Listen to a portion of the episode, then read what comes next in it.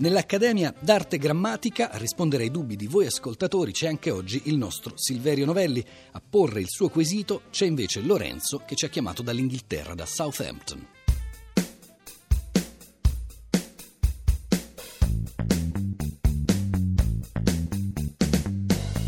Buongiorno a tutti, sono Lorenzo e chiamo da Southampton in Inghilterra. Sono trasferito qua da ormai dieci anni, ma sono originario delle Marche in particolare di Loreto, in provincia di Ancona. Ho una domanda per voi. Qualche tempo fa ero al telefono con mia moglie e a un certo punto doveva passarmi mia, mia figlia e lei ha detto in queste, queste parole ti passo tuo papà. Allora mi è venuto un dubbio. Quale sarà l'espressione giusta in questi casi? Ti passo papà, ti passo il tuo papà, ti passo tuo papà? Che mi sapete dire su questo? Grazie. Allora, che cosa deve dire una madre? Che cosa deve fare per passare alla figlia il ricevitore del telefono, io sono un po' all'antica ancora dentro casa, o più plausibilmente lo smartphone, affinché questa figlia possa parlare con il padre.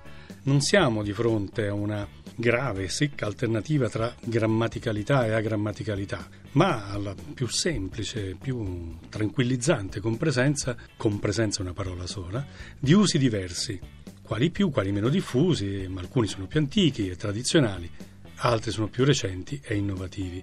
Perciò, come dire, è così, ma tutto sommato è accettabile anche così. E non è strano, dobbiamo renderci conto che siamo in presenza di nomi, mamma, papà, babbo, carichi di valenze affettive forti e quindi che sono abituati in qualche modo attraverso i secoli ad essere spupazzati da tutti gli italiani. E per esempio, nel caso del nome di parentela secco, l'uso formale vorrebbe sempre l'articolo. Ti passo lo zio, ma con mamma, con babbo e con papà è più comune l'omissione. Perciò va bene, ti passo il papà, ma ti passo papà non è da denuncia penale. Ecco, se sono preceduti dal possessivo, mamma, babbo e papà vorrebbero l'articolo, ma in questo caso bisogna fare i conti col fatto che, Toscana a parte, altrove nelle altre regioni, nell'italiano familiare, l'articolo è serenamente omesso. Quindi vada sia per ti passo il tuo papà, sia per ti passo tuo papà.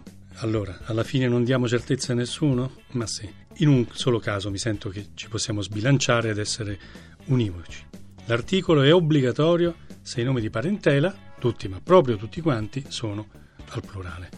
Le nostre madri e le nostre mamme, i, nos- i vostri padri e i loro papà o babbi a scelta, i loro nonni, le tue zie e via parentando.